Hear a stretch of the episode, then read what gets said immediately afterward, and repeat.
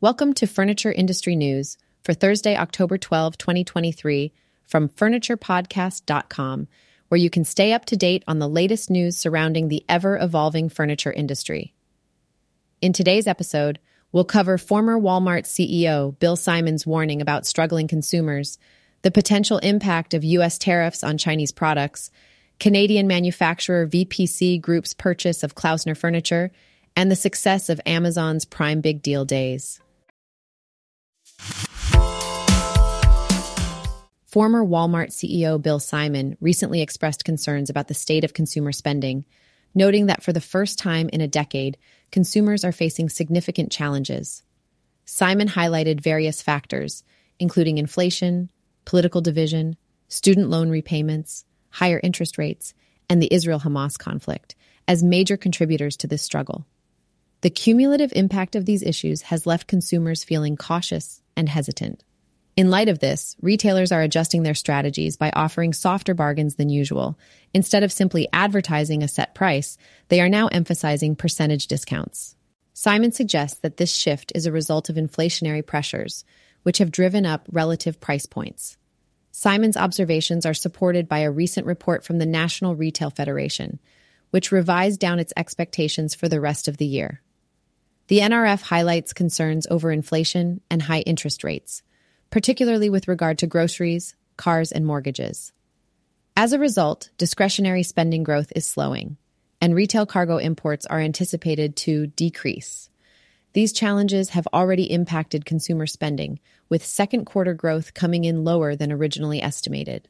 The NRF projects that retail sales for the year may fall at the lower end of its forecasted 4% 6% year over year growth range. In the coming months, the ports of Los Angeles, Long Beach, and New York are expected to release their September numbers, providing further insights into the state of consumer spending. A new report by the National Retail Federation reveals that American consumers may be facing a significant loss in spending power if tariffs on common household products like microwaves and t shirts imported from China are raised. The study, titled Estimated Impacts of Changes to China's Tariff Status, focuses on the potential consequences of ending China's permanent, normal trade relations trade status. Policymakers are increasingly discussing changes to the trade policy and practices between the United States and China, including the removal of China's PNTR status. This status grants China the same tariff rates as other U.S. trading partners. It was approved by Congress in 2000 when China joined the World Trade Organization. The National Retail Federation, along with other industry organizations, is evaluating how eliminating China's PNTR status would affect businesses, consumers, and the economy. If China loses its PNTR status, imports from China would face significantly higher tariff rates, impacting a wide range of consumer product categories like toys, furniture, apparel, household appliances, and footwear. According to the report's key findings, higher U.S. tariffs resulting from the removal of China's PNTR status would cost American consumers a total of $31 billion, averaging $240 per household. The prices of toys alone could increase by over 21%, adding an average of $93 in costs per household. Other consumer goods like household appliances, shoes, furniture, and apparel would also experience price increases ranging from 2% to nearly 7%. Furthermore, low income households, which allocate a larger portion of their income to these products, would be disproportionately affected the rise in costs could hinder efforts to lower inflation for households overall. A Canadian foam and fiber manufacturer called VPC Group has made a big purchase in Asheboro, North Carolina. They've bought a foam plant and fabrication plant that used to belong to Klaussner Furniture. Apparently, Klaussner Furniture closed down on August 7th, but now VPC Group is stepping in to revive these plants the best part is that the new owner plans to rehire the former employees. This is great news for the local community. I found out from court documents that VPC Group has already paid a significant deposit for the purchase, including a non refundable portion.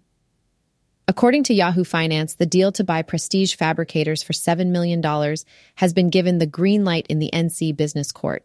To give you a little more context, Prestige Fabricators was known for producing foam materials used in upholstery. They had about 50 employees working at the two plants. Now that VPC Group has taken over, hopefully, they can continue producing innovative foam materials and provide more job opportunities in the area. Amazon is celebrating a successful Prime Big Deal Days, surpassing last year's holiday kickoff for online shopping. The two day event saw Prime members purchasing over 25 million items, with same day or next day delivery. Apparel, beauty, home, and toys were the top selling categories.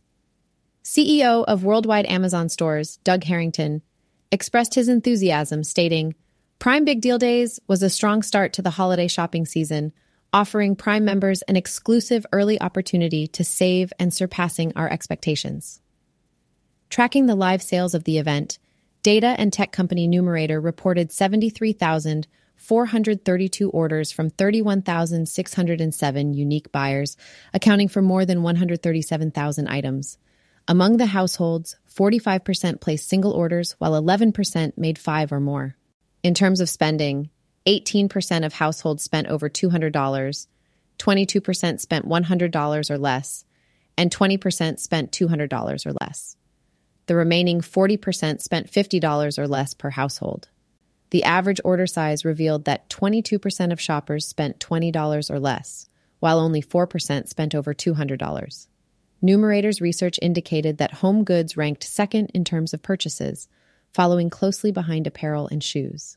An overwhelming majority, 88% of shoppers, were Prime members, and 95% were aware of the Big Deal Days event prior to visiting the Amazon site.